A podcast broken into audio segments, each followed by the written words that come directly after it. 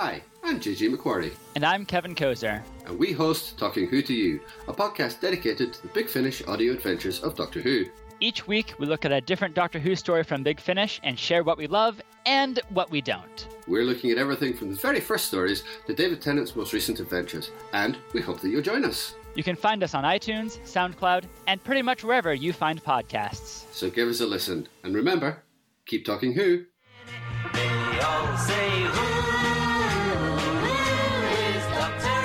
Hello, I am Larry Van Mersbergen, the host of the Doctor Who Collectors Podcast.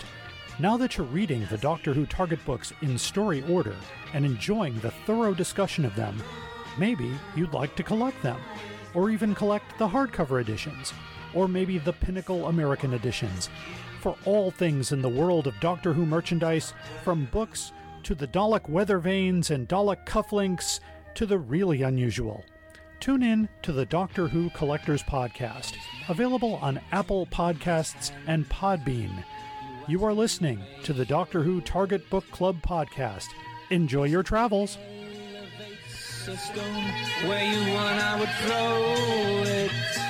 Do you ever get a flash of a memory of a movie you saw as a child but can't remember the name? Perhaps you caught it on TV while staying up later than you should have. Or maybe you never saw it, but you recognize the cover art from the neighborhood video store around the block. At the Video Junkyard podcast, we dig up these forgotten films and franchises and see if they still hold up in the digital age. You know, one person's trash is another's treasure, something like that. Each episode, hosts Eric Gilbranson and Joe Peterson discuss a number of films selected thematically. We'll be looking at the best, the worst, and the best of the worst at the Video Junkyard podcast. You are listening to the Doctor Who Target Book Club podcast. Happy listening. Hi, this is Sylvester McCoy, and I play Doctor Who number seven on Doctor Who. Well, yeah, I could play Doctor Who number seven on something else. Anyway, you're listening to a rambling Doctor Who for the Doctor Who Target Book Club podcast. Enjoy your travels with a book.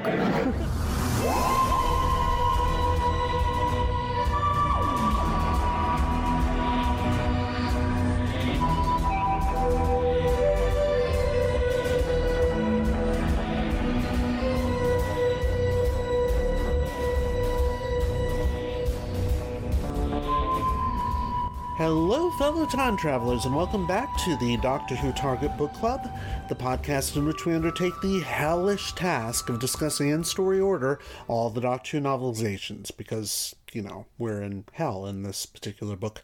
My name is Tony Witt, and today we have a not at all hellish three person discussion panel, including our so called expert who's been a Who fan since 1979, and that would be me. There's our intermediate level casual fan who's seen several episodes but has not previously read any of the books until these podcasts, and this time it's the worthy Dalton Hughes. Hello, Dalton. Hello, hello. And finally, we have our semi novice fan, one who has seen little to none of the original series and has not previously read any of the books except for the ones we've done for this podcast, and this time around, it's the wise and witty Allison Fitch Seyfried. Hello, Allison. Good evening. If you like what you're hearing, please check our Patreon page at patreon.com forward slash DWTargetPC. Depending on the amount you give per month, you will receive, among other possible goodies, face masks, mugs, and t shirts with our logos on them, just like giving to PBS, but not a Target book. Since we know you have so many of those, you've opened a portal to a hellish dimension to store them all just to say thank you for being willing to help us stay on the virtual air. And as usual, we'd like to thank our regular patrons, Deep Breath, Bart Lammy, Rick Taylor, Toby Bengelsdorf, Jay Barry, the Video Junkyard Podcast, the Doctor Who Collectors Podcast, Hans Wax, Stephen Pickering, James Sumnall, Dave Davis, and Guy Lambert. Thank you all. Thank you. Thanks, y'all. We also have our Goodreads discussion group where you, the listener, can discuss upcoming books and previous podcasts. You can find us there at tinyurl.com forward slash Y7K MASPR. In fact, we expect you to. We now bring you another installment of Technically Target, with a book which is not a Target book and a novelization of a story that was never filmed. Not in our universe, anyway, and that is Tom Baker's Scratchman. Without further ado, here are some fast facts. Doctor Who Scratchman, adapted by Tom Baker and James Goss from the unfilmed movie script by Tom Baker, Ian Marter, and James Hill, published by BBC Books in January 2019. As of this recording in January of 2021, this title is currently in print and available as an unabridged audiobook, 295 pages. Now, Allison, before we started recording, you had a question for me, and I wondered if you would ask it during the recording so we can explain it to everybody once the ambulance passes by. it was what's going on here? So, so, Target Book Club, but there are, in my mind, almost an infinite number of Doctor Who novels beyond the novelizations of filmed episodes. And I knew that this was not one of them, and also not published by Target, and I became afraid. uh, that, that, that, this was quite the Sisyphean task. that they, we would never be finished if we were going to go through all novels in story order, including stories that have been inserted between episodes. But we've done at least three of those before. Yeah. So I was wondering, what are the parameters now of what we are, which additional novels are we reading? Yes, and I don't think I've ever fully explained exactly what the technically target designation actually is, so I'll do that now. You're absolutely right. It is called the Doctor Who Target Book Club podcast, so we are going to be reading all of the books published under the Target imprint.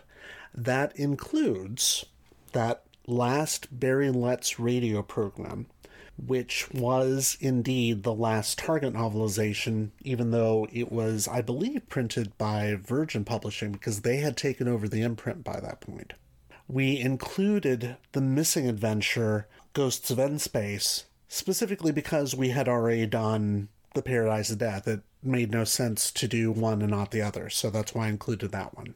Target also did novelizations of a radio play that was produced in 1985 it published the Companions series. We've got a, a, book with Turlough, who you haven't met yet, and we've got the aforementioned Harry Sullivan's War.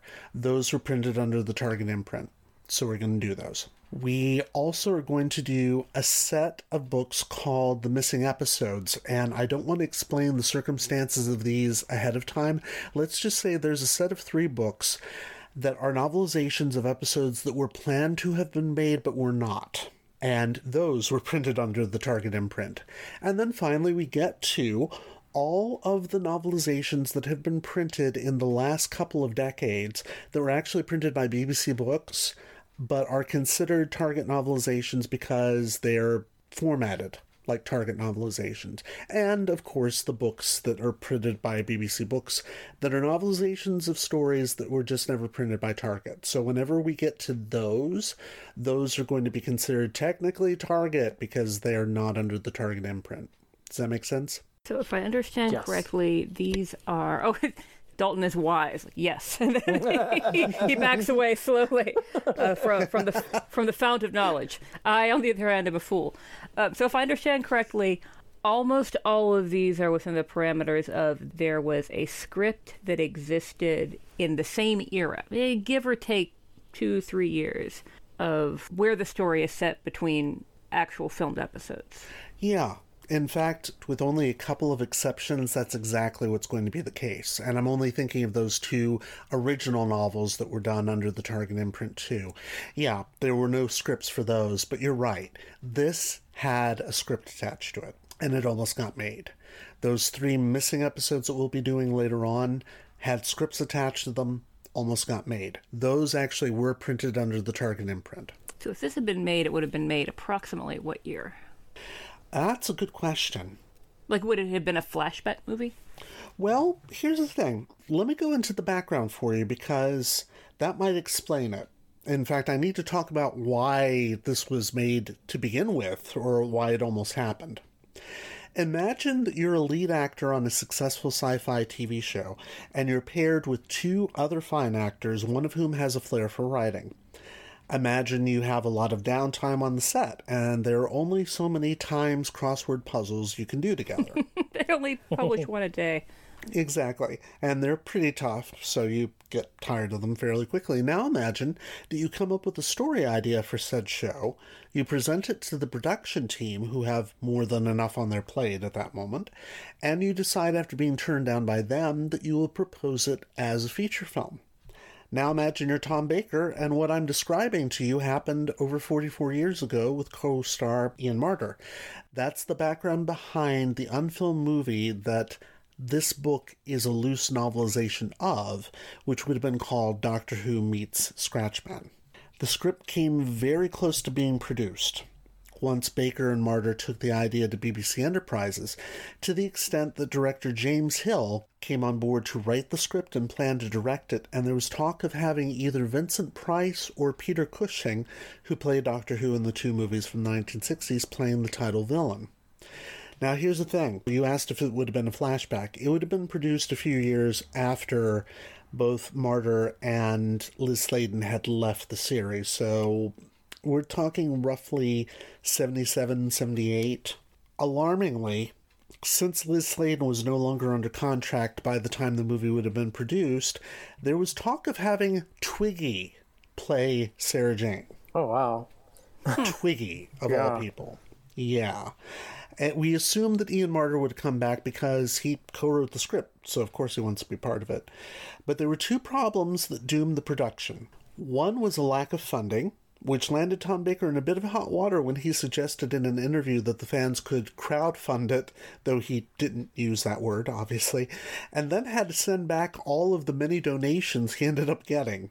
He got several thousand pounds from that, in fact. Oh. The other was that the BBC had granted only a very brief license period for the movie to be produced in, and by the time that period ended, the money had still not materialized. Me see what I did there. anyway, fast forward several decades, and we have author James Goss, who had already written several Doctor Who novelizations of stories that were not novelized by Target when they aired, and we will be reading those as technically Target. In fact, in the next couple years. He essentially ghost wrote this book under Tom Baker's name in 2019. That's why we have several things in the book that were not in the original script, such as the references to the Sarah Jane adventures, which obviously didn't exist then. We have cameos by the 10th and 13th Doctors.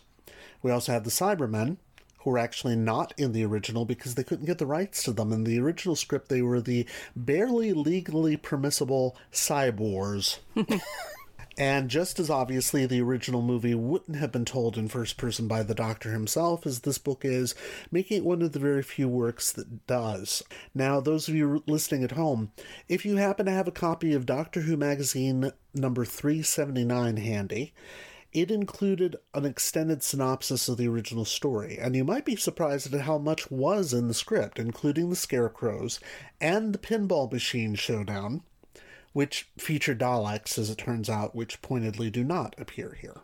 And to address a controversy which may or may not be brewing over where I've placed this book, since people have asked me this, there are multiple hints in the story and the dialogue that place the events of the story after the novelization of the android invasion, but not after the televised version of that story. As we said last time, at the end of that story, we do have a final scene showing the Doctor and Sarah going back to the TARDIS without Harry in tow. It goes without saying that had the movie been made, fans would probably have gone out of their minds trying to make it fit into continuity. But since we're dealing solely with the books, it fits perfectly because, after all, we never saw Harry not get into the TARDIS in that last book, did we? For that matter, we never saw me not get into the TARDIS. Well, that's true, which means you could be in any of these books. and one last thing this will not be the last time we see the Doctor on trial. And if anything keeps us from placing the story neatly into continuity, it's actually that framing story, not the fact that Harry is here. So, yeah.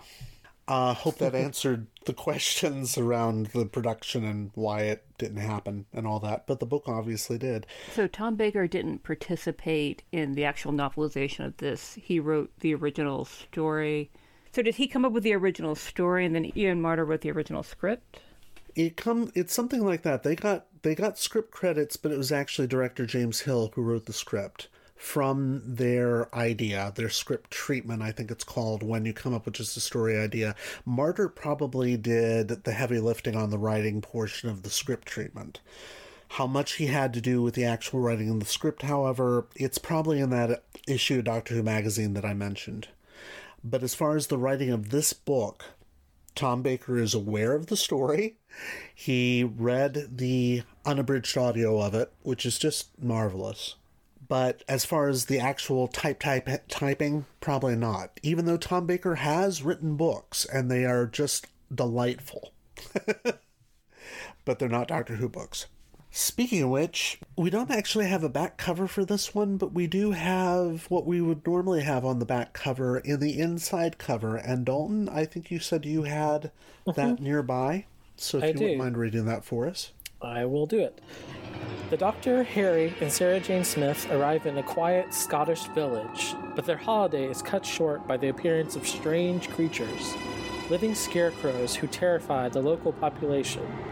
The scarecrows are the work of the sinister Scratchman, a cosmic force that enslaves planets and turns them into nightmare worlds, and he has set a series of traps for the Doctor to get inside the Time Lord's head. What is the Doctor most afraid of? If Scratchman can learn that, then no force in creation can stop him. The fate of the universe hangs in the balance, and the Doctor's worst nightmares are coming out to play. That's awesome, isn't it? Yeah. well, it's an awesome read too, but yes. so, first impressions. Uh, Allison, I'm going to start with you. You, um, you, you told me what your first impression of this book was when you got it, because the listeners they both have physical copies this time, not PDFs. I sent them copies before Christmas. What was your first impression? Lovely cover. A beautiful red saturation, UV raised lettering. Sorry, I was a graphic designer for a few years. So it's a terrific cover, and uh, a hardback seems to me like this almost unimaginable luxury when it's actually a new hardcover. So I started immediately wondering what I owe Tony Witt and that he might come collecting at some point. You're here doing it. And then I was surprised it was Tom Baker. So this is why I was so curious about of the provenance of the story because I thought it was an entirely new story. Mm-hmm. I didn't understand that it was a story that was composed over 40 years ago in, in some form because I'm not sure we have read anything here that's more recent than early 90s, right? The Barry Letts ones were early uh-huh. 90s. That's and this is a straight up like Brexit era novelization. And um, Yep. with cameos by Jodie Whittaker, and uh, a, a lot more of what Dalton's mentioned in the past of how the new Doctor is more psychological, whereas the original series was more sociological, and a lot of both of those elements in here. So I wasn't sure what to expect, but I wasn't expecting something that was such a lovely physical object. I wasn't expecting something that looked like more of a horror story. I wasn't expecting something by Tom Baker. And now that you've told me the history of it, this is the best assembled by committee camel that I've ever read. well, because that pedigree sounds horrific. I mean, talk about, you know, too many cooks, you know, whatever the metaphor is for too many people being involved in something creative that's not not filmed. Of course, you always have a lot of people involved in something that's filmed, but um, what what a spectacular coming together of so many different writers and so many different settings for the for the show and then the times in which in, in which it's composed. Because I'm always nattering on about how you know all the stories are about imperialism or xenophobia and the Cold War and that sort of thing. Not all of them, but those elements are always present in these stories from the 60s and the 70s. And then this one is so modern, but then it does still have some of those 70s elements as well. Absolutely. Yeah. That's my um, initial uh, question to start the episode. My first impression was, what's going on here? What's this? What's this? What's I all thought this so. then? Dalton, was that your first impression as well? Yeah, I, I whenever it came in the mail, I remember opening it and the visual of the book itself is very striking. Seeing that it's written by Tom Baker, I was like, what? A, a doctor writing writing a book that fits into the chronology of the series somehow just blew me away. I had never heard the term Scratchman being used for the devil, so I didn't quite know what to expect with that. To me, Scratchman kind of sounds like a, a jazz artist's uh, moniker, you know? Like a lottery addict, maybe? Yeah, Gambling yeah. problem? Um, I'll so- win it for sure, by God. Uh, so other than just like the visual and the back is just this creepy as hell scarecrow and there's this uh, bit of a conversation between sarah and the doctor um, which I'll, i'm going to read this too just because it, it kind of sets the tone really well we're not really here for a picnic are we doctor? asked sarah. No i agreed. Something's brought the tardis here. Something good? Something evil? She paused and sighed. It's gonna be something evil, isn't it? and that just that encapsulates their relationship to each other, but also just puts me in such a weird limbo state of like, God, yeah, is this like some sinister, horrible thing that that is finally gonna like get them? I know it's not going to. I know they're to find a way out somehow, but uh, it it already raised the stakes really high. Yeah. And you're absolutely right about how that exchange captures the tenor of their interactions throughout the book, which is interesting because it's the tenor of their interactions in the stories we're reading right now, but not necessarily the way they interacted during the time that they were, were with Harry. So it more reflects this later Fourth Doctor Sarah Jane Smith interaction towards the end of their time together. And even even the way they both kind of beat up on Harry a little bit, um, it, it, it fits though. It, it works, and uh, it it it brings a, a, a lightness to uh, a book that has a lot of heaviness going on in it. Yeah, it really does. And it definitely feels like they have picked Harry back up after dropping him off on Earth. So it's got that that later feel to it too, which is why I place it where I do. That and there are references directly in the book that you cannot ignore. At one point, the the Doctor turns to Harry and says, "You know, with all these enemies we've been facing recently," and he specifically mentions androids. Yeah. And you're like, "Ah, yep." Yep, it's got to come after this. It absolutely does. It doesn't necessarily have to come directly after Android Invasion, but it's perfectly fine that it does. It doesn't come after Loch Ness Monster, that's for damn sure. so, what did we like about this? There's probably quite a bit to talk about. Yeah, I don't even know where to start. Um, I've got seven pages of notes. Uh, yeah, I've got I've got four pages of, of scribbles. First, obviously, uh, it's in first person. Mm-hmm. that is such a such an unusual feeling to read from the perspective of the doctor. Yeah. Because usually we we get and and it's especially interesting given that Tom Baker is the one writing it. Right. So it really feels like the Doctor, which is just it's just incredible all the way all the way through. Um, so Yeah. yeah. Tony, is your impression that Goss did all of the this newer version, or that Baker participated some as well? I have not been able to track down any definitive answer to that, and I wish I could. In fact, listeners, if you know the answer to that, I would be more than happy if you would let me know so I can let them know in the, uh, you know, two or three weeks Yeah. that it'll take to get back to you guys about it. But uh, my impression is that Goss did all of the ghostwriting and that Baker probably read it and signed off on it. I do know that obviously Tom Baker did the unabridged reading of the book and actually adds a few flourishes throughout. I'm, I'm told that at one point he says, Oh, and you'll like this bit before he starts a chapter, and which is just lovely. And so he's, if he didn't approve it, he certainly knew about it, and I have a feeling that he absolutely approved it. And you're right, Dalton, that this just it gives it more a sense of authenticity of being within the doctor's head and our finally getting to know just what he thinks about his companions, even if he's showing them one emotion to their faces and feeling one that they can't see, Yeah. which is just great. What else? Well, actually, let me guide you. Let me guide you a little bit Yeah. and see if that helps. The framing story. What did we think of the framing story? Which is the Time Lords have put the Doctor on trial, which is something they'll do again and again and again. You know, they get bored. The docket's clear. I'll bring in the doctor. yes, let's let's threaten the rest of his lives and take him to task for this thing that almost destroyed the universe but did not. That's what they seem to be trying him for. What did we think of the framing story as a way of uh, breaking up? And I don't love it and I don't hate it.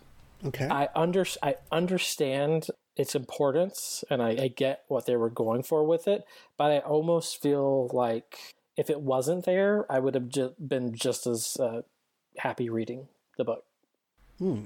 That's fair. But it does it does allow us to kind of explore the relationship of the Doctor to um, other members of his race, and, and it allows us to to get to know the Doctor as well by by the questions that he poses to them. Oh yes.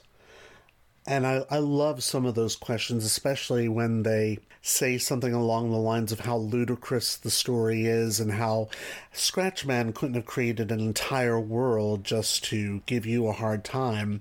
And the doctor says something about the, well, I know, right? An entire planet of people who mock me? The very idea. Yeah. And it shames them into silence. Yeah. Yeah. It's interesting because we will be seeing the Time Lords fairly soon. I won't tell you exactly when, but we will be seeing them again fairly soon. This is not the way the Time Lords will act in that particular thing, though there is a trial, as it turns out. Goss is doing something interesting with the Time Lords, I think, here, because he's creating a version of the Time Lords we've never had before. And he's doing exactly that, showing if the question of the book is what is the doctor afraid of? Then you have to explore the question what are time lords afraid of? Because that's what he is but he's an unusual time lord. He's got fears that are very unique to him. And i think that's the whole reason why that framing story is there. It does tend to break the book up some uh, the, the, the point is to break the book up sometimes. Yeah. some of the breaks are better than others. I, for instance, love the moment when the Time Lords are so into the story that they're concerned about what happens to Sarah Jane and to Harry, uh-huh. and they say, "Look, you didn't." You couldn't, you couldn't just let him take them, could you? And it's like, oh, you actually care. Well, that's nice. Yeah, and, and in ways it kind of shows that if given the chance, the the rest of the Time Lords may act the same way the Doctor does. You know, if if they just get out of their heads and get out of their routine and off their high horse, and um, off their planet. and off their yeah, you know, get get out and you know live a little. yeah. He does at one point say that Time Lords don't do eccentricity. It's why so many of us leave the planet. Yes. I loved it. Oh, good. Yeah, The I thought story? it was magnificent. In uh, well, there there are a lot of different things going on in this book, but at first I thought it was just very funny with you know this very starting with the intro. Uh, you know, he's going to say he saved the, saved the universe again, and we saw the junior archivist again. Where do we see the junior archivist previously? Uh oh, um, Doomsday weapon. Wow, that was a really really quick accessing of the files. Well, it's mainly because he mentions the events of the Doomsday Weapon when he says, You know, you say you don't interfere, and yet you sent me to that chalk pit of a planet, and literally it's a chalk pit because it's a rock quarry. You sent me to that chalk pit of a planet to get those plans back from the Master, but the rest of the time you couldn't care less about the universe. So there's a direct reference to Doomsday Weapon there, which is why I think we get the Junior Archivist.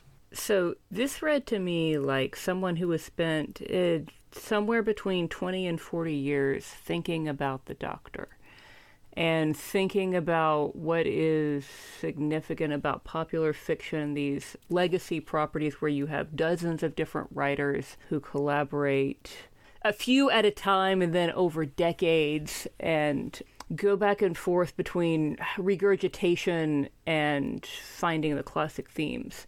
And I thought it was the fanfic of a lifetime in a lot of ways. Not fanfic in, a, li- of, uh, in, an- in an insulting way, but I thought it was a terrific meditation on this doctor and where this doctor fits with the other doctors and what's resonant about the story. And so I, I think I've started living vicariously through Goss here, thinking about how this is exactly the kind of book I, the kind of X Men or Star Trek or Doctor Who book I would want to write, where you're dealing with these meta issues and have this great meta structure on it, but it's not just all navel gazing about the experience of the writer. It's actually in context of the story. I'm I, I, I'm saying it badly and kind of sputtering, but I thought it was I thought it pulled off something that's very challenging to pull off to to deal with all of these overarching issues and then and meta issues at the same time in a way that doesn't just sort of dissolve into something saccharine at the end.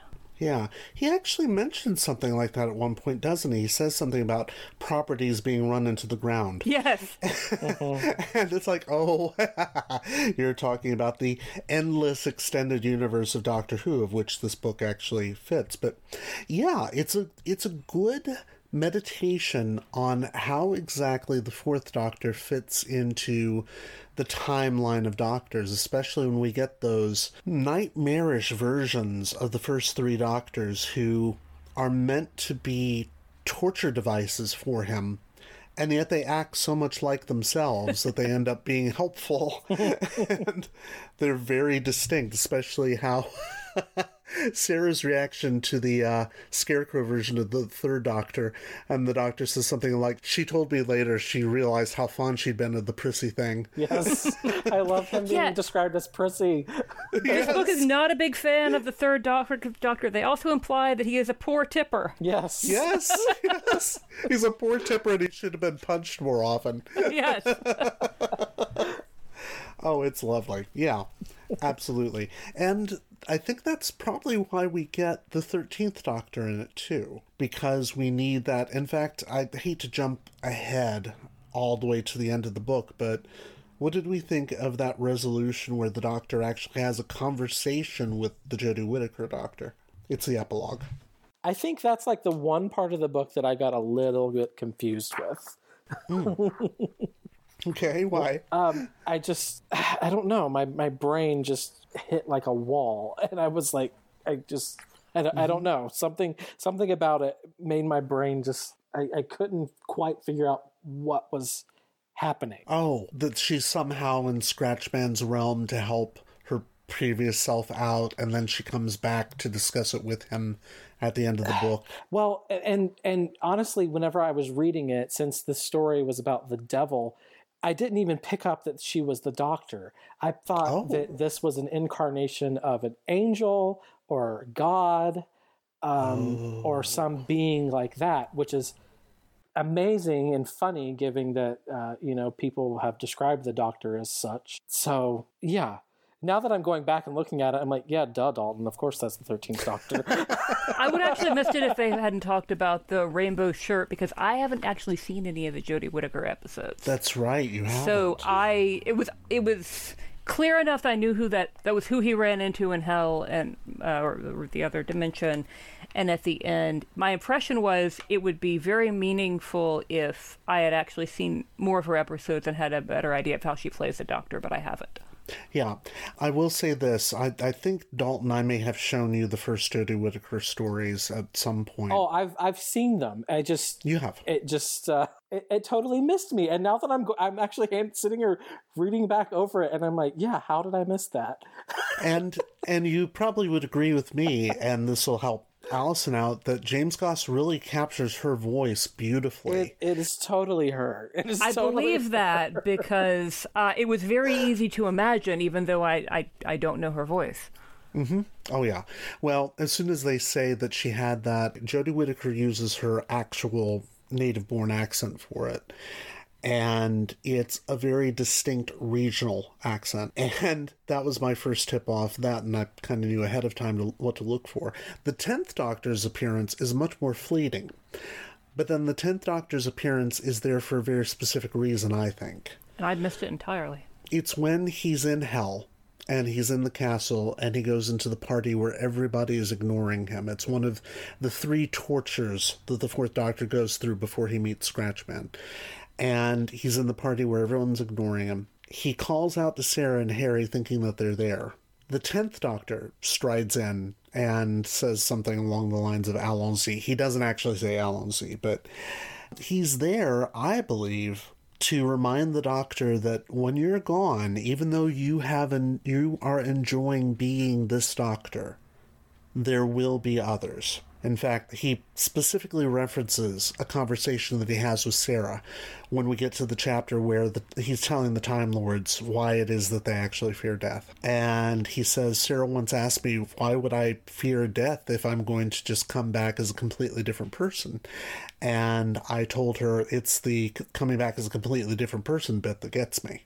And that's something that the new series has explored with the 12th Doctor's final story that the first Doctor doesn't want to regenerate, the 12th Doctor doesn't want to regenerate because they want to stay themselves. Even the 10th Doctor's last line is, I don't want to go. If you're the Doctor, as the actor, and also as the doctor, you want to stay in that incarnation because it's been so much fun being you.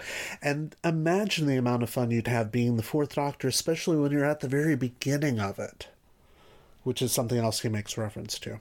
So, yeah. So when that 10th doctor comes in, he's reminded, oh, there will be another doctor, and there will be another doctor just as fun as I am. I know, blasphemy, but I honestly believe David Tennant comes close to being as fun a doctor as the fourth doctor ever. And then we get the 13th Doctor, who's pretty much at the start of her time, too, saying, Ah, can I help you? and it's tremendous and great. What else do we like? There are two stories here, really. There's the, the story on the island, the Scottish island with the scarecrows, which is terrifying enough, and then we get Hell. And I did not see that coming. I didn't realize that there was going to be a book two, a book one, and a book two. Oh yeah, Yeah. and I think it's lovely. I think it's lovely the way that works. I don't know how it would have worked in, on film because that that strikes me as a very long movie if they had done everything. But let's break it up that way. What did you think of book one, The Long Night?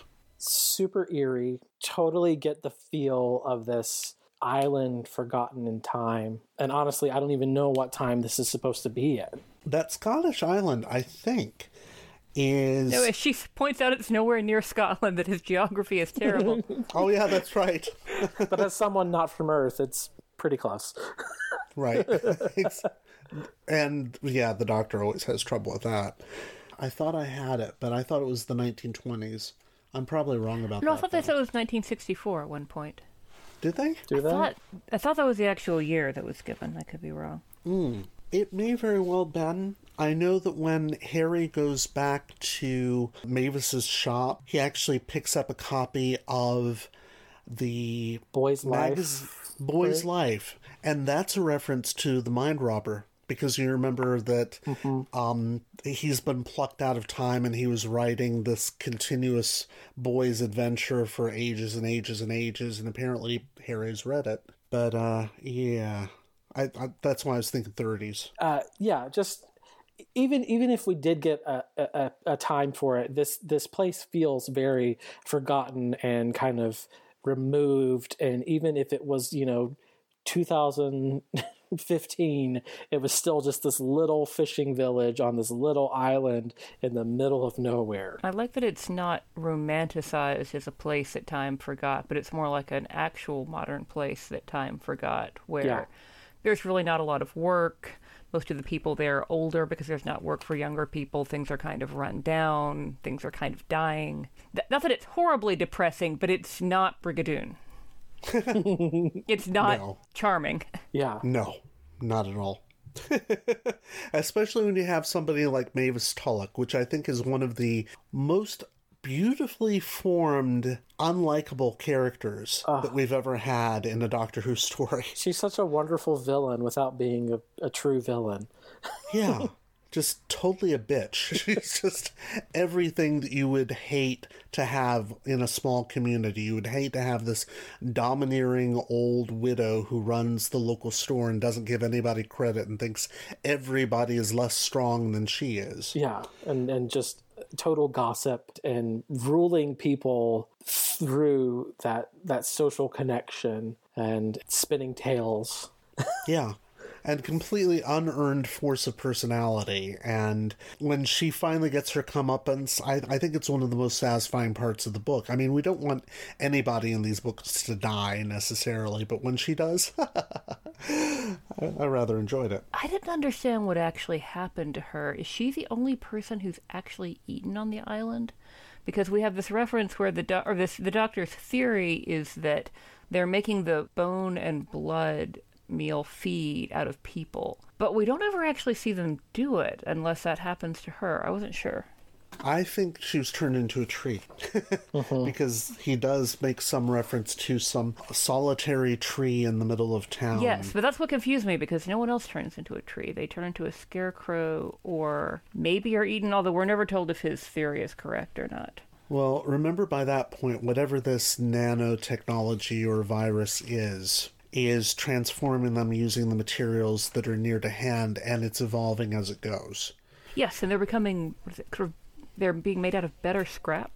Yeah. It seemed like like at first they're made out of like all rusted out tools, and then we're told they're made out of you know, it sounds like maybe some relatively high end furniture that's been broken down, but still scrap material. I thought was interesting. Yeah, mm-hmm. exactly. Which is why I guess that's how Scratchman sells it to the Cybermen and says, hey, if you help me, I will give you a way to cyber convert everybody on the planet very quickly.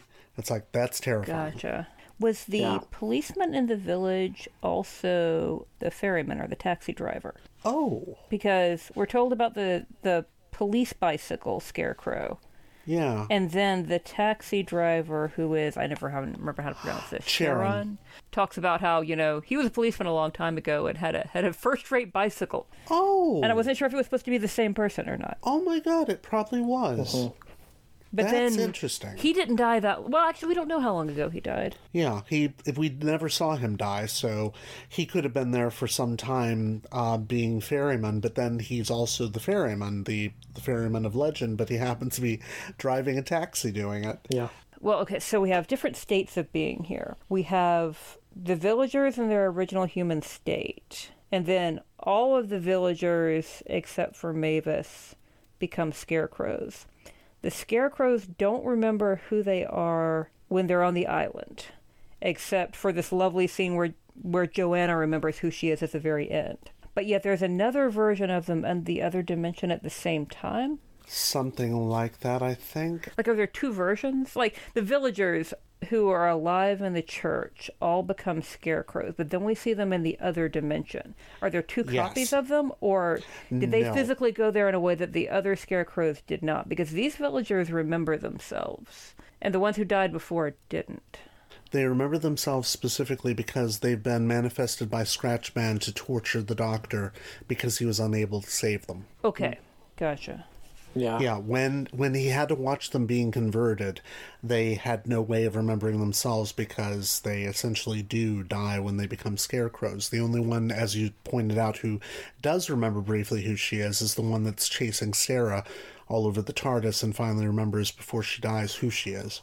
I was trying to remember. I was trying to understand what the difference is in the other dimension between the dead and the nightmares, or if the dead basically slowly become the nightmares. Because I don't think they're implying that the three doctors are in any sense the actual three dead doctors. They aren't. They're just the nightmares. But then some of the nightmares, like the insect nightmares, definitely used to be individuals. Yes. And then, oh, what's that lovely line about, you know, once all of my dreams and my nightmares were exhausted, I slowly became this. Yeah. And I think what's happening when we see the villagers coming back and then later sacrificing themselves to the other manifestations, those are all attempts by Scratchman to find out what the doctor fears and to try to destroy him with all of it, or to destroy Sarah and Harry by that point. Because if you carefully parse the descriptions of the creatures that are manifested, they're all monsters that the doctor has faced before. We get a description of, well, the giant maggots, obviously, then the giant robot. We also get a description of Krotons. Mm-hmm. We get a description of Daleks and giant spiders. We get all the things that the doctor has feared in his past, all of those enemies that he says that you acquire like books, that one day you look around and you say, golly, I have a lot of books. But the Cyberman is an actual deceased Cyberman who's being tormented by having to do good deeds. Yes. Yes. So, but the, but the enemies are, are yeah, the, the nightmares who are manifest are indicated to be sort of manufactured from his fears. Are they other dead things that are sort of performing or taking on the form of his fears? I believe they might be. It's really hard to say, and I think that's the one part of this book that doesn't quite gel properly. If we were to say it has any flaws, it's that there's a bit of I know we're talking weirdly about internal logic when it comes to, you know, how to describe hell. but there's a lack of internal logic going on there that if you look at it too closely, it's like, um, yeah, but isn't that true of almost every Doctor Who story? Yeah. Well, and I'm asking this genuinely because some things that seemed kind of sketchy like this were actually were very forthrightly uh, answered. Like, are Harry and Sarah dead? No, they are definitely not dead. Exactly. So th- th- some of this I'm not necessarily asking in a cynical way. I shouldn't always understand because the Doctor is not successfully tempted and seduced. Right. Were the villagers tempted and seduced? No. No. The villagers were transformed into scarecrows in our world.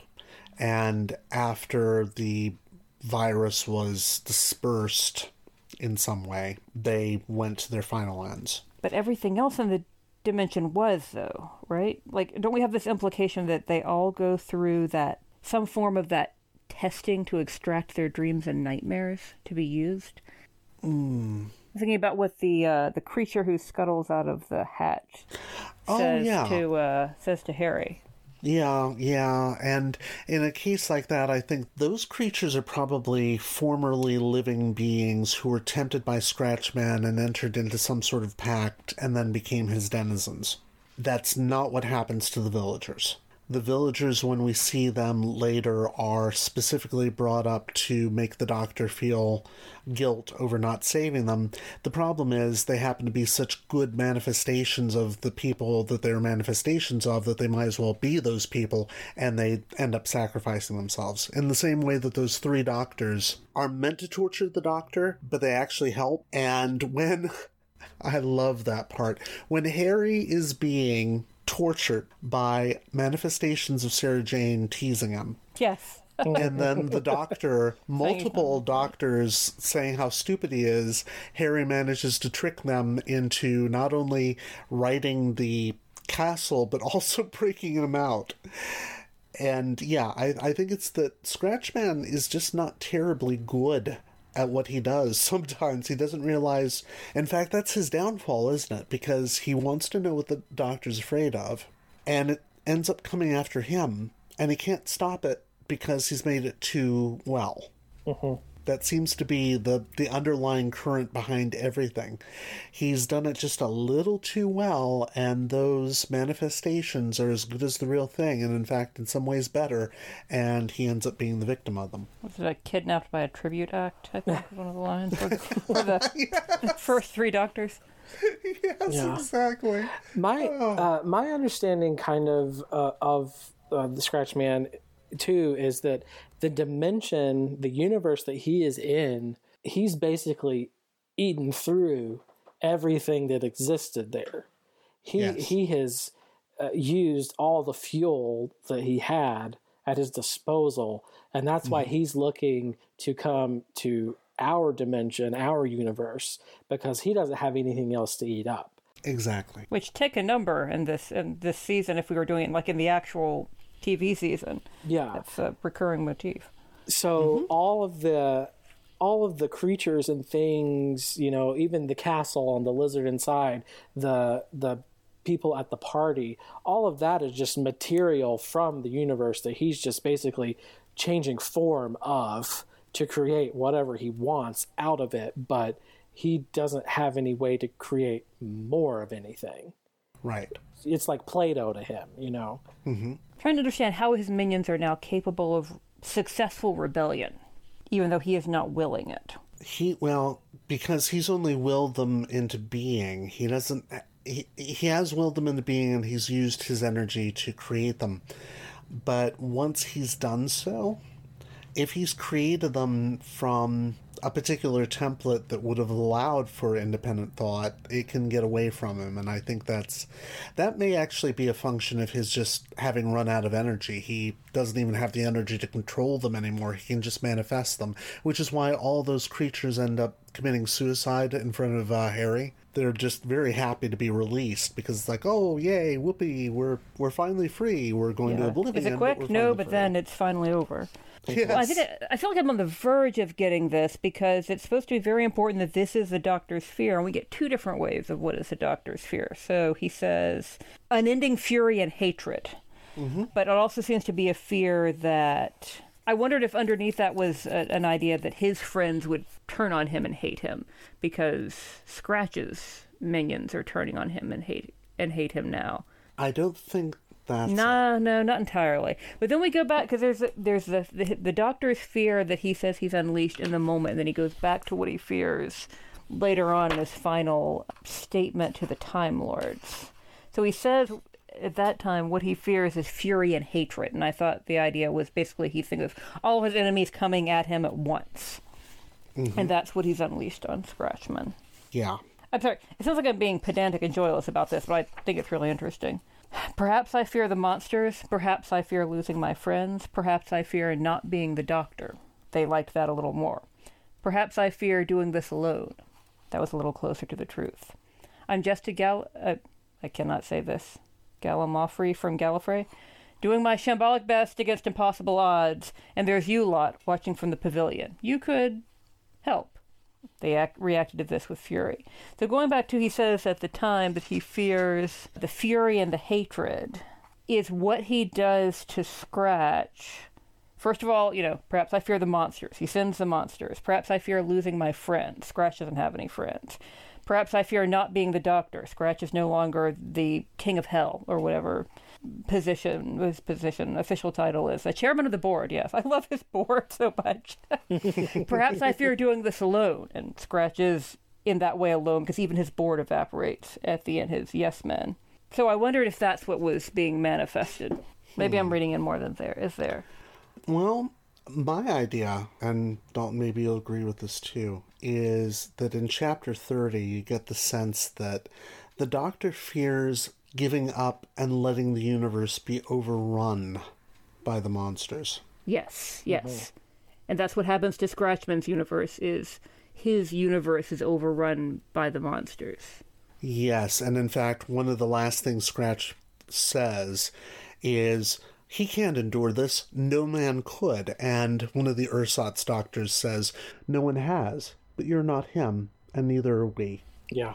It's like, yeah, that that's it. He does do it. Not just the one thing. In fact, I think that's why the chapter headings for the um, framing story are all about different fears, because the doctor has all of them. He fears all of these things. He's got plenty of fears. He fears not being relevant. He fears not being him. He fears hatred in the universe. He fears not being able to save the universe. He fears losing his friends. Yeah, there's a lot going on there, and it's a interesting breakdown. That He also fears, and they did mention it, the great secret of his past, which they do not talk about because even the fake previous selves won't reveal what his big secret is. so he's afraid of that being revealed, but that's never going to be revealed, obviously. We will never know, nor should we. But yeah, it's a lot to unpack. what else did we like? What were some of the littler bits that we liked, or the bigger bits? I loved how they kept coming back to Scratchman having expressions on this this face that's expressionless. the image in my head is kind of like that Magritte painting with the man with the apple face. It's uh, Ah, it, nice. It it doesn't have any form really. You know, Scratchman's head is it's light, but it still emotes in ways that the that the characters pick up on and and still you get the feeling of what he's saying and and and what he's going through even if he is just a ball of light Mm-hmm. There's some great descriptions in here that are ver- very simple but very evocative about expressions. For like the doctor describing himself, my voice sank into a sepulcher, and then later I plugged another bulb into my smile. Has great, great descriptions of expression. Even though I didn't even think about Dal- Dalton, like how how much we visualize this expressionless face being so expressive, and don't question it at all. yeah mm-hmm. The zero nun smiled like a haunted tree. I have no idea what that looks like, and yet it totally worked. mm-hmm. Are we supposed to know what a zero nun is? No, and we will Okay. never get it again. That's fine. Like I said, James Goss has come up with his own version of the Time Lords for this, and they kind of resemble the actual Time Lords as they've come to be, but they also resemble the Time Lords that we get to see in the books from the 90s and the 2000s and the 2010s. Yeah, there's a version of the Time Lords for every single decade, and I think this is the latest iteration. I'm, I'm sitting here laughing to myself. The whole bit about the pinball situation, um, it reminded me of Ghostbusters. Yes. When when Zuul tells them to choose their, you know, Yes, choose their yes. fate, choose their destiny, choose choose their undoing, and Stay Puft Marshmallow Man ends up. you know, just just from the simple thought, you know, clear your mind. Oh shit! I thought about I thought about this thing that is so innocuous and silly, but it's gonna kill us. Yes. Yeah, the idea that a pinball is just like pops into Harry's head. And, and they have to keep telling him to stop thinking because he keeps thinking about other games, which then make this weird amalgam of some nightmare, you know, situation. And then the signs that keep popping up that are just Harry's polite, you know, phrases. It's like, oh dear. Oh, that's not right. It's the best Harry we've ever seen. It's so absurd and it's so well done and it's totally the kind of thing that a devious person like Scratchman, it's totally there what what would be someone's undoing. You know, Mhm. this this silly little thing like pinball. Yes, well, it's his whole persona the whole time. Towers are nice, said Harry to himself, sadly, because Sarah Jane said something like, I know you just want to go up at the tower. You're not looking for supplies, you just want to run up the stairs. Towers are nice. and he gets dangled by the claw machine. Yes. yes, they, uh, uh, there's a description of the lights. They say it's like polite Blackpool. Which is, it, it, it's perfect. It totally is it.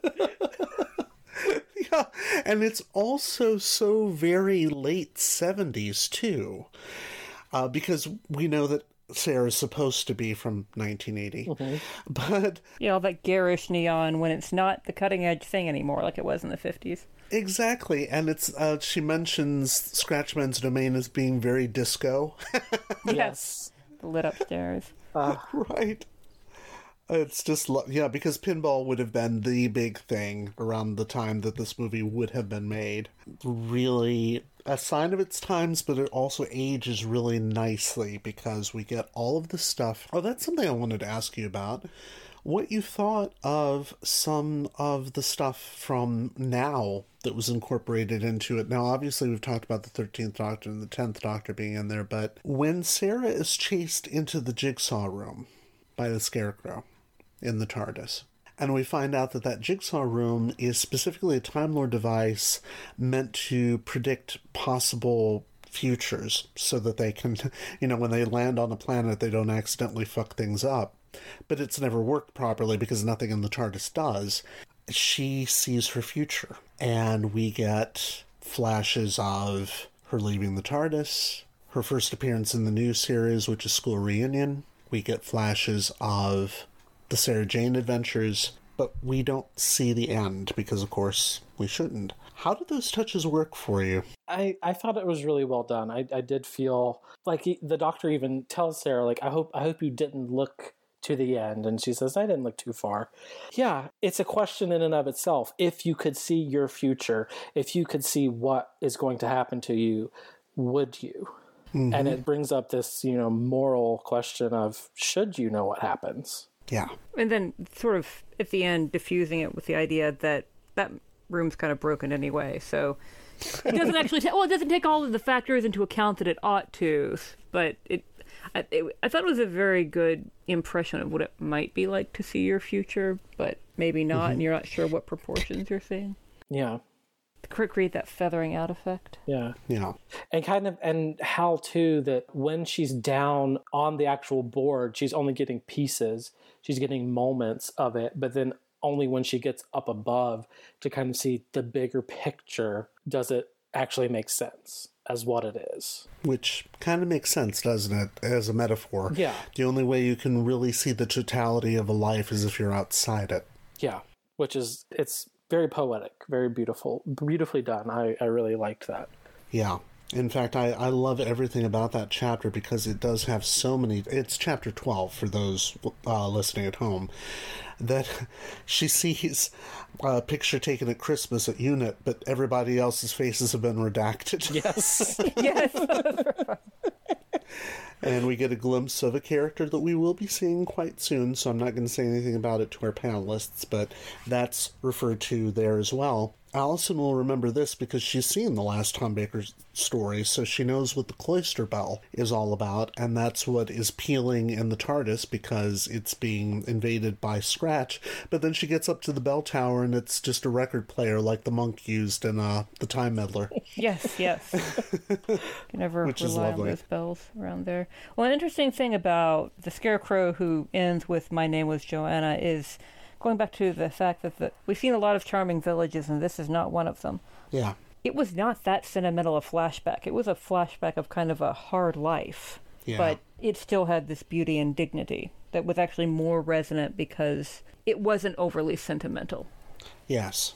And we do get the sadness of it. In fact, something that is referenced about Sarah's future life, which is a sad moment, is I don't know if you caught this. One of the rooms in that portion of the TARDIS is a ballroom with an uneaten wedding cake. Yeah. That's also a reference to a Sarah Jane Adventure story, in which the Doctor actually appears. Okay, because that confused me. I'm like, are they doing a Great Expectations reference? Nope. Okay. Yeah, that's That's- what that's that's, what the I only think. thing I could think about. But yeah. And it could be that too. I mean, it, that's just it. Well, but no, what you're saying makes a lot more sense. But the references are so amorphous in this book that it's very hard to pin them down, and that actually makes them better in yes, some because she can't pin them down either. Yeah, yeah, precisely. So in that scene, we have we have several really lovely things the doctor says to and about Sarah Jane. Where before I, this doctor seems to be much more.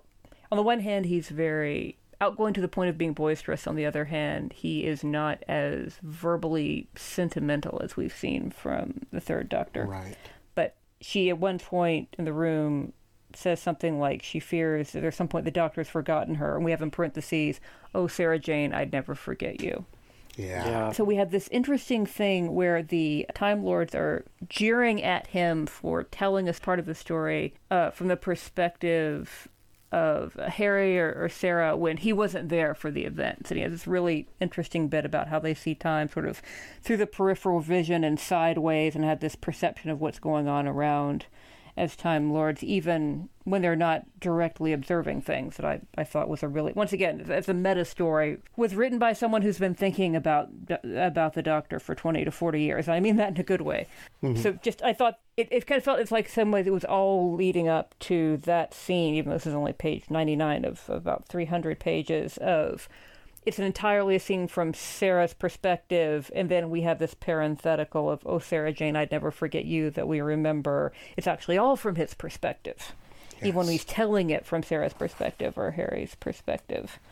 Um, and what they really enjoy is making fun of Harry together.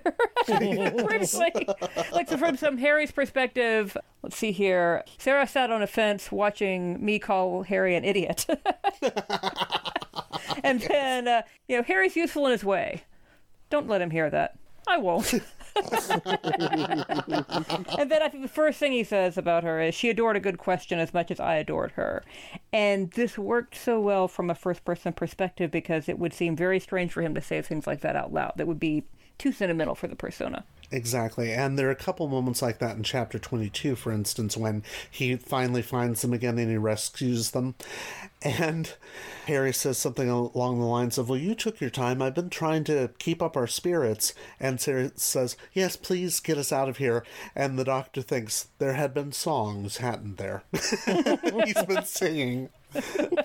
and and then they start making fun of the situation they're in and he says you're both being facetious. I intone solemnly adoring them which is just lovely. You can actually see that it's the Fourth Doctor and it's Tom Baker, but then again, that line has always been kind of amorphous to begin with because eventually the Fourth Doctor becomes Tom Baker and Tom Baker becomes the Fourth Doctor, and that seems to be what's happening. Callback or callback later it is though in the party. He, on the one hand, he's oblivious. On the other hand, clearly he's not because that's what he goes back to. His fear is the Doctor calling him an idiot. Mm-hmm. Mm-hmm. And Sarah watching the Doctor call him an idiot. Yeah because he doesn't want to be thought of as useless or stupid, at which he isn't. But he presents himself as not noticing when he they say those things, and he does. Right. Because yeah, part does. of his persona is to not notice it at all. Exactly. Mm-hmm. And it it's kind of on them too, and this is the way that friendships are, right? That the the people that rag on you the worst are your best friends, and yet they are the ones you can depend upon the most, and vice versa. And that's essentially what this this book is very much Tom Baker's love letter to Liz Sladen and Ian Marter. That's why you get those two postscripts at the end, and one of them is in the voice of Sarah, which, by the way, is a direct lead in. It's the beginning of a scene that we will see the tail end of in a future story. We can place that one we can absolutely place that one. But yeah, the whole thing is just like this love letter to that era of Doctor Who and to the Fourth Doctor and to Liz Sladen and Ian Marter, and it works brilliantly on those scores. I guess I assumed that Goss wrote all that at the end, but I, I don't know. Oh yeah, oh, of course. I mean, I mean, I mean, the idea that there would be notes from them at the end. I think the final note being from Sarah, in other words, being from Liz Sladen, the final note from Ian Marter is the entire book.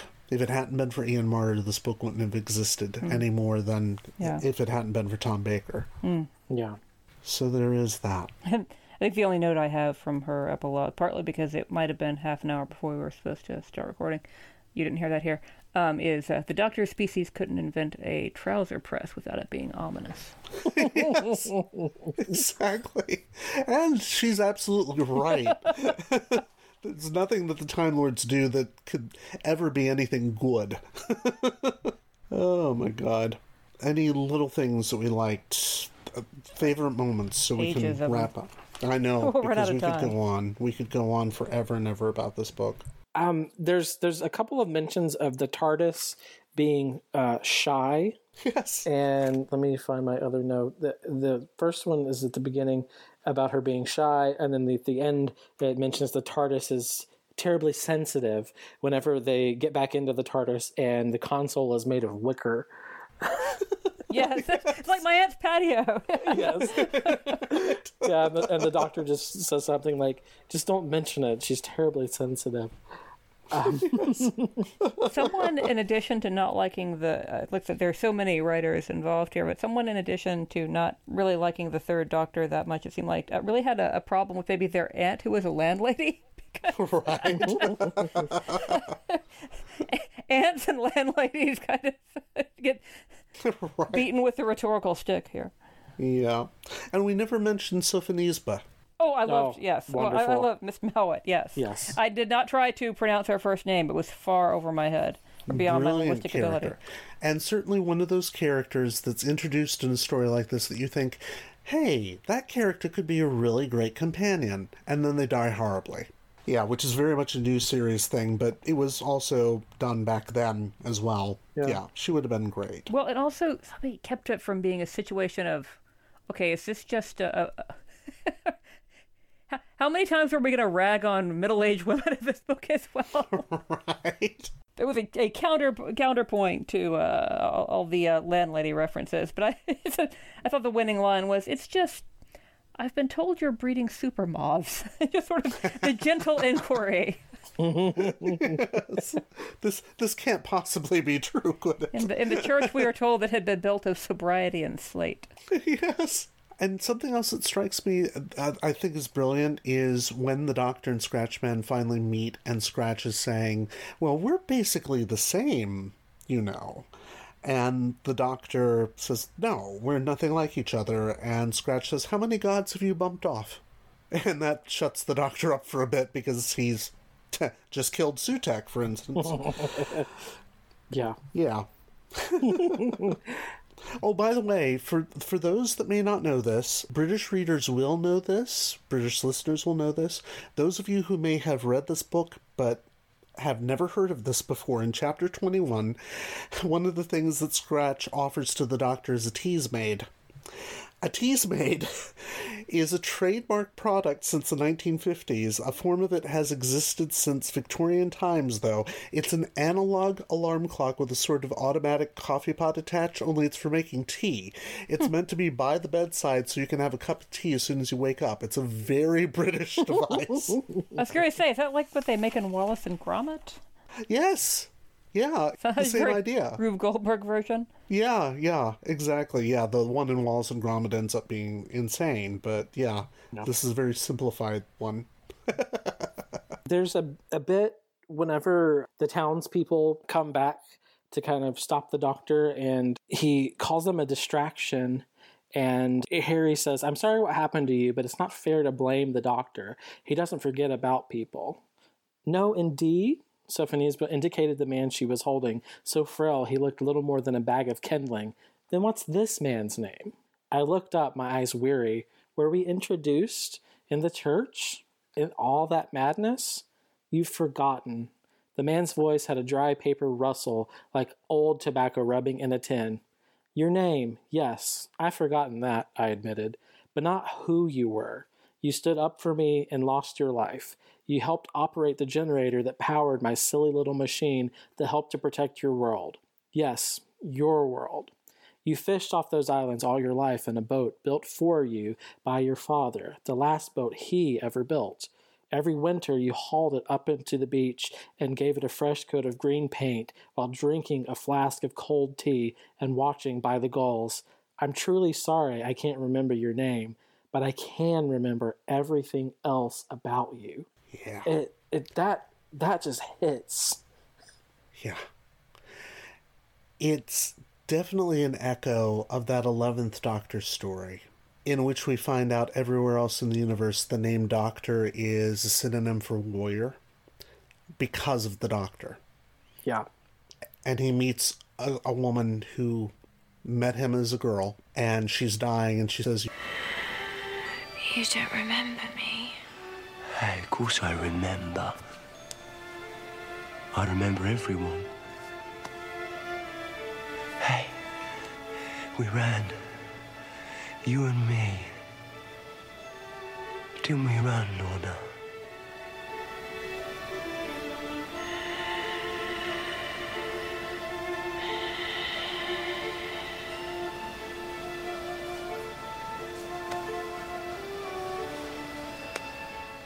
Who was she? I don't know, but she was very brave. They're always brave. They're always brave. There has been so much death in the Doctor's life that if he were to remember everything, he would never be able to act at all. Yeah. He would just never be able to function, but he does remember what was lost, and that's the important thing. He may not remember the particulars, but he always remembers what's at stake, and that's the human cost of everything that happens. Mhm. Yeah. Anything else?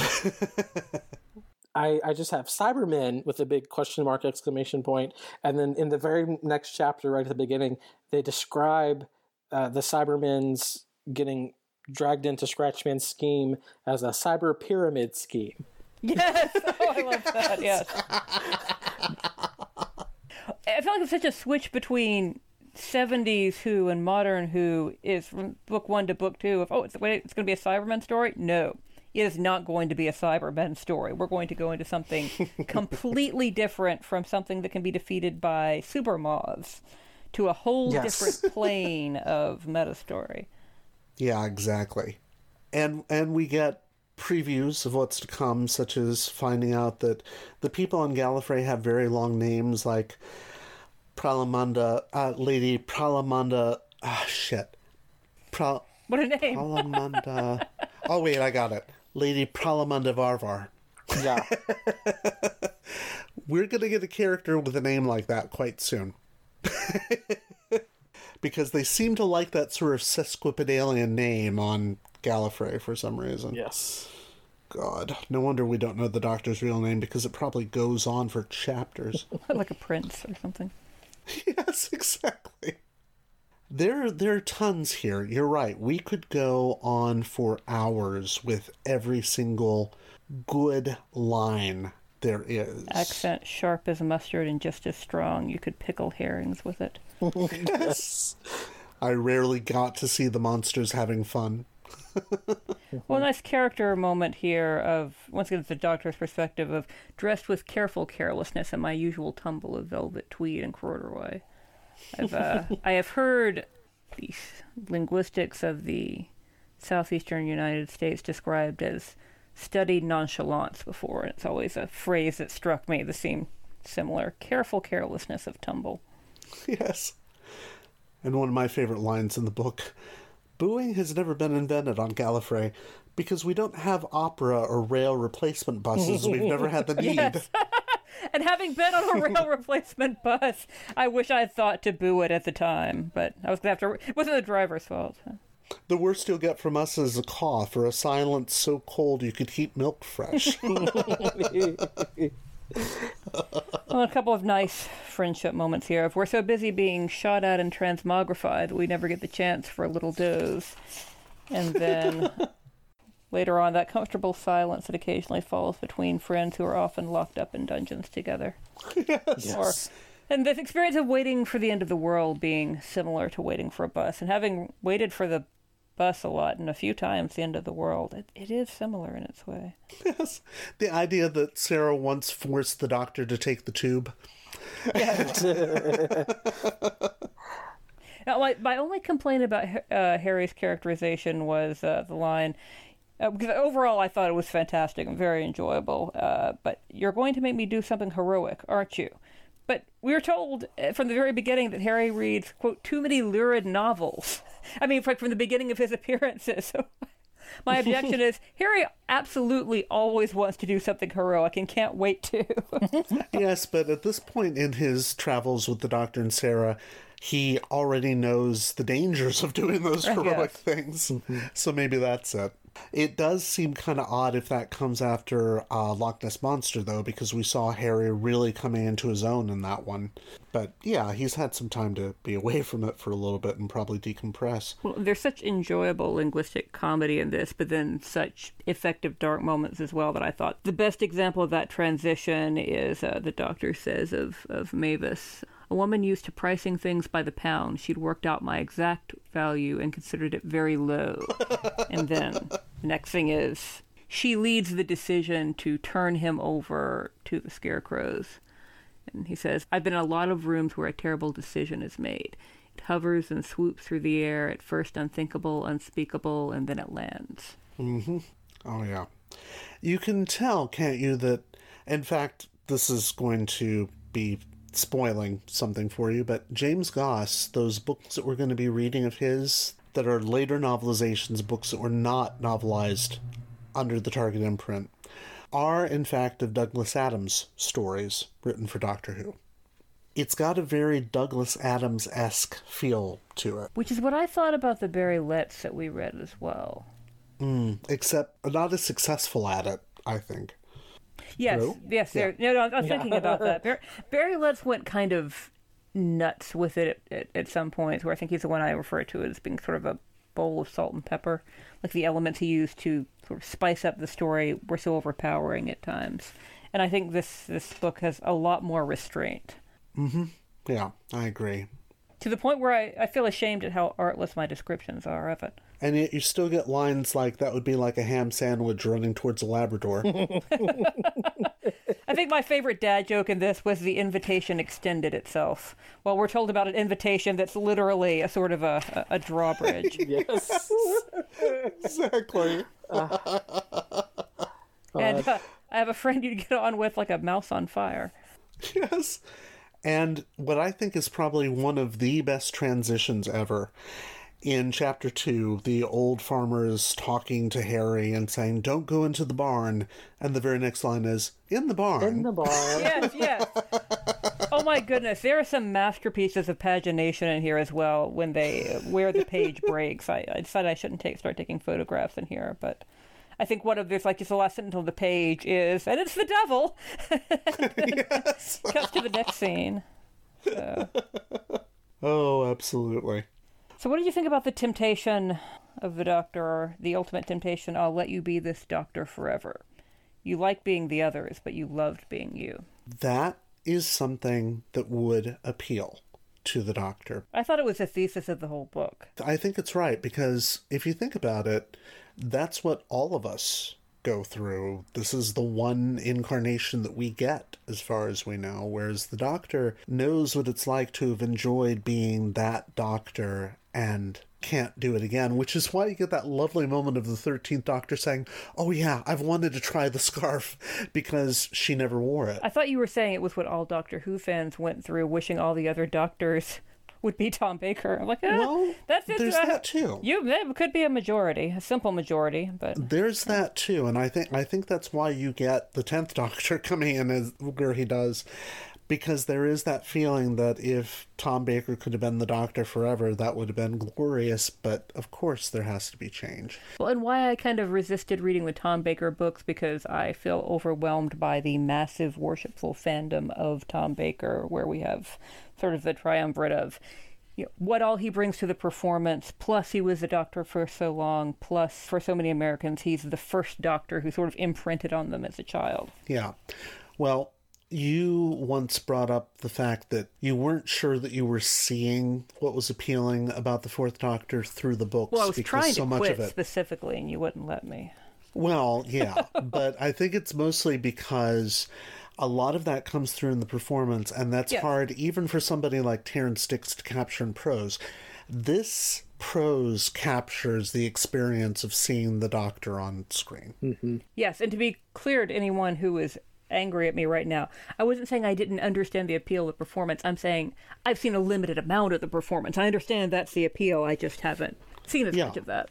Well, now you kind of have. Yeah. Oh, yeah. I feel. I don't know if I really have, but I certainly feel like I have. Yeah, imagine that the Doctor that you're seeing in this book is the Doctor that we've been reading for the last, you know, half dozen books. Although for all the Third Doctor light disses, uh, I love the part about a deal with the devil. I'm imagining the Master's face right now. He just die of jealousy, poor lamb. This would Yes. actually kill him. That's actually a great shout out to the Third Doctor. Oh, God, he'd be so envious. Also from that same scene, now I uh, I know what a football rattle is. Ooh, and a lich gate and a coppice gate. I learned all kinds of things. Oh yeah, Stopping absolutely. to Google. and a Teasmade. I was kind of afraid to Google that one. That's fine. I did it for you. Oh, then you're not selling me on your eschatology. No, no, of course not. So, shall we go to Goodreads? Uh, I would like to have a brief appreciation for the lizard, who I will every time I'm being melodramatic uh, from here on out about being very tired or kind of having an allergy attack. I'm just going to swoon and say, "Sweet Morpheus, take me!" and imagine myself as a lizard in a smoking jacket. I had some difficulty with Mr. Temple, but I think that's because I didn't realize at the first time I was reading it what he was there for. and I realized, oh, the doctor can't stand being bored and ignored at the same time. And that's what that particular torture is, especially when there's ginger beer to be had. Uh, yes. Which again places this after Android Invasion, you, you naysayers. that's the only place this book could go. We've covered a lot of what I have. I, I have two that I, I would like to mention. Cybermen weakness is guilt. yes. I shall never perform an act like this again. After he saves the saves the companions.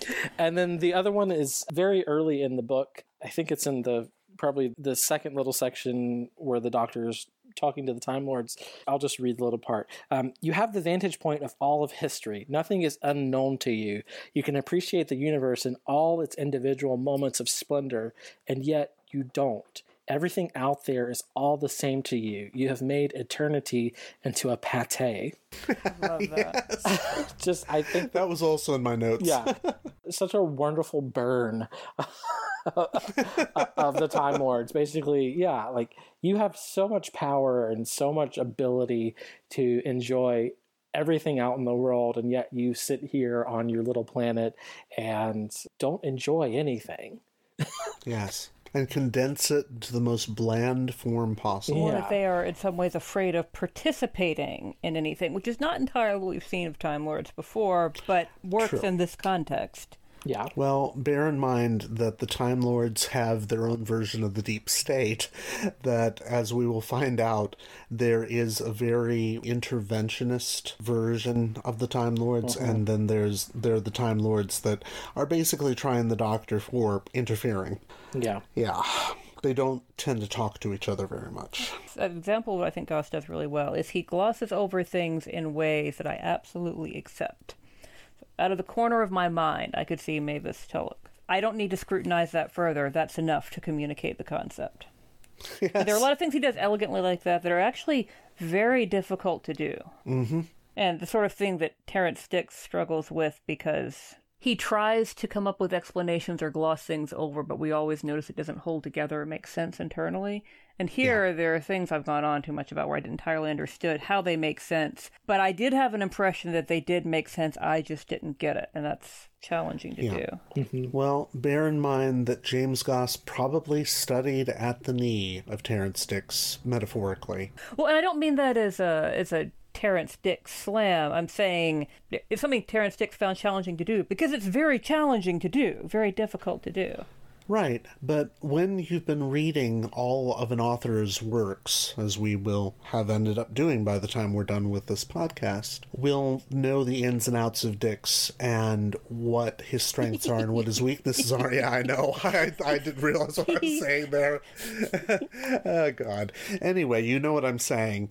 We we already know what his strengths and weaknesses are. So if you get somebody like James Goss who's been thinking about Doctor Who for a while, and has read all of Dicks's works. We have an author who knows what needs to be done. In fact, that's generally true, not always true, but generally true of a lot of the more contemporary Doctor Who authors who But not just have read checking boxes. I mean, it it soars and for, Yeah. sort of thing that it is for Yeah. both. Yes, it is an entertainment adventure novel. It looks like it has horror overtones from the outside. There's a kind of a limited amount of that, but I thought it was magnificent the way it dealt with the sort of the meta of the decades of actors involved and writers involved and how the themes have developed and how it spoke to the 70s versus now in a way that could have been extraordinarily pretentious, but was actually felt very mm-hmm. natural in a way that's challenging to make that find natural. It seemed natural.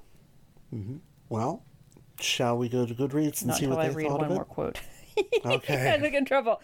it's last night's description of Harry Sullivan. There was no malice in him, instead an urge to grin at everything until it grinned back. Yes. If I may be forgiven, now we may go to Goodreads. Okay. As we always do, sometimes under duress, let's go to Goodreads.com for online reviews of the book written by other readers, then follow up with our own ratings. By the way, if you're listening to this podcast and want to have your review featured when we get to an upcoming book, or you simply have a question about it, simply read the book, write a review or comment in our Goodreads group by the deadline so that we have a chance to see it before discussing the book ourselves. You may just get your review read out loud here. The average rating for this book on Goodreads out of five stars is a whopping 4.02. That is the highest single rating we have ever seen in this podcast. The reviews from our Goodreads group have again been edited for length. Sorry, everyone, but keep them coming. In our Goodreads group, Damon reviews the audiobook and gives it a 4.5, saying, I love this audiobook. Okay, it's not going to win any awards, but it kept me entertained the way that it incorporated the other doctors was clever. I don't mind admitting that the end extras about Harry and Sarah may have even caused me to shed a little tear. Yeah, me too. Our Patreon Dave Davis gives it four stars and says, I found this book difficult to begin with, possibly because I'd become accustomed to reading novelizations of stories I was already well acquainted with. It's been a while since I've read any new Doctor Who. By the time I'd reached the second chapter, however, I was immersed in the story. I can't help wondering how much of the book was written by Tom Baker, whose name alone appears on the cover, and how much was written by his co author James Goss. Anyone who's read Baker's autobiography knows he writes absurdly well, but Goss does a passable impression of Douglas Adams' writing, and there's some lines that could be either, such as a suicidally miserable carpet which combines the slightly distasteful absurdity of Baker with the absurd economy of words of Adams, and therefore Goss. It was chapter 18 that this book really got going for me as it became more familiar. First, there was a conversation with Charon, the cab driver, which reminded me of a story often told by Baker. Yeah, I forgot to tell you guys this. At the end of his tenure on Doctor Who, his hair had already started to go gray, and shortly after he left, he got it cut. When he got into a black cab, the driver recognized him as Doctor Who, which pleased Baker until the driver added, You were always my favorite, Mr. Pertwee. oh my god. yes, maybe Baker included the story so he could correct the ending. That's wonderful. It really is. One aspect of the story that made me reluctant to read it was in all the reports I'd read, the adversary was the real devil. Fortunately, despite this assertion being made a few times, including by the Doctor, there's enough room to dismiss the supernatural to delay such concerns. The three main characters are treated well, though I initially thought Harry was being portrayed too much as a buffoon. He gets to be heroic, though, so it's all balanced out nicely. I'm glad this book was chosen for the podcast, as I might never have got round to reading it otherwise, and that would have been a shame as I thoroughly enjoyed it. And finally, just to show that you can't please everyone, Ian Hepburn gives it two stars and says, decidedly mediocre and shallow, with an ending that struggles to translate what would have at least been an interesting cinematic ending into a proper print climax. The shoehorning of New Who nods and winks into it also hampers the tone, making it a 70s prog album with backing vocals by the Spice Girls. Disappointing. Sorry oh, well. that it failed climax for you there, sir. Hmm. Yeah, exactly. So, Dalton, out of five stars, what would you give this one? I'm gonna I'm gonna give this one I, am gonna go 4.75. I there's very little I can't even think of anything I don't like, but I don't think it anything's perfect. Yeah, it just it it was a delight to read. It was dark, but it was funny. It was uplifting. It really got the characters in a in a way that that very few uh, of the books that we've read have. Yeah, this one this one was so much fun, and I probably will read it again. A lot of the the Target books that we've read, I I haven't really thought about much after reading them, but this one is something that definitely is going to stick with me for a little while. Yeah, it, it makes me want to read more kind of in this vein. I don't know if anything like that exists. So, yeah. They do, but not for this particular combination of doctor and companions. Allison, how about you? To sort of twist and torture a phrase in the book, it will continue to prowl around the cat flap in my mind. So it's the same thing as Dalton there. Most of these books I don't recall later, and the ones that I do find myself thinking about later, I wish I'd increased my score because they have some bits about them that really stuck with me. And this one, sometimes I think they'll stick with me and they don't at all. Maybe this will be the same, but I really expect this one to stick with me. And it's it's everything I want in this genre of novel. Um, the, the, the guy who gave it two stars, that's perfectly fine if he didn't enjoy it, but it also seemed like he just kind of he picked up a, a book with a logo on it. there are certain expectations that come with that. It is a licensed property, and yeah, this is exactly what I want in a licensed property, which sounds like a cynical expression, but I, I feel like this really gets at what people love about the story. And you could read this as a standalone with a couple of brief explanations from a friend, and you would still, I think, get a lot of the takeaways of the doctors. I mean, the, you would still understand what's resonant about the doctor's uh, conversations with the Time Lords and the concept of always running. And when I repeat them, they sound trite, but they, they work really well in the moment. And uh, a line here: "We don't need the doctor for everything, but it helps." So uh, we don't need the doctor for a story like this, but it helps because we do have history with these characters and make the the themes that much more resonant. So I'm going to go, uh, since Dalton and I are the companions of Tony Witt, I'm going to match my companion and go 4.75, which is by far my highest ever. Mm-hmm. It uh, joins Colony in Space at the top of my list of things that we've read. And I love Colony in Space. That is high Yes. praise. And I am going to make this a momentous moment for this podcast. This is the first time we have ever agreed on a rating, the three of us. I am also giving it a 4.75 for the exact same reasons that you listed, but also because this book, more than anything else, just makes me yearn for more Fourth Doctor Sarah Harry stories. It reminds me just how brief that interaction between Tom Baker and Liz Sladen and Ian Marter was, and that it will never come again. This is a love note to that entire era of the show when Baker was arguably at his most happy in the part because, as we know, the further he got along, even though the doctor seemed to become more and more Tom Baker, Tom Baker was becoming less and less interested in playing the doctor. At this point, when he made the story with Ian Marter, he was happy. He was very happy being the fourth doctor. And he loved Liz Sladen and Ian Marter to pieces. And you can see it through the fourth doctor loving Sarah and Harry to pieces. And that's why I love this book to pieces. There are some things, and I will admit, having the 13th Doctor in there is kind of odd, and it's not going to age too terribly well. and there are any number of other Doctors that could have been in there. It's a bit like that moment in the 50th anniversary special, An Adventure in Space and Time, in which William Hartnell looks across the console room as he's filming his last episode and he sees Matt Smith there, and it's kind of like, uh, really? Uh, but it's still a sweet moment. And there aren't many flaws like that in this book. It comes very close to being just the pinnacle of Doctor Who books. God, I can't believe I made that pun at the end. So, Couldn't yeah. help it. Could not help it. 4.75. Well, thank you all. Hmm. And thank you, fellow time travelers, for giving us your valuable time. Next time, we will be joined once more by Jenny Ingersoll for our discussion of Terrance Dicks' novelization of Robert Holmes' rewrite of Dicks' own script for The Brain of Morbius. Yes, that is every bit as complicated as it sounds. Jenny, Jenny, Jenny. yes, exactly.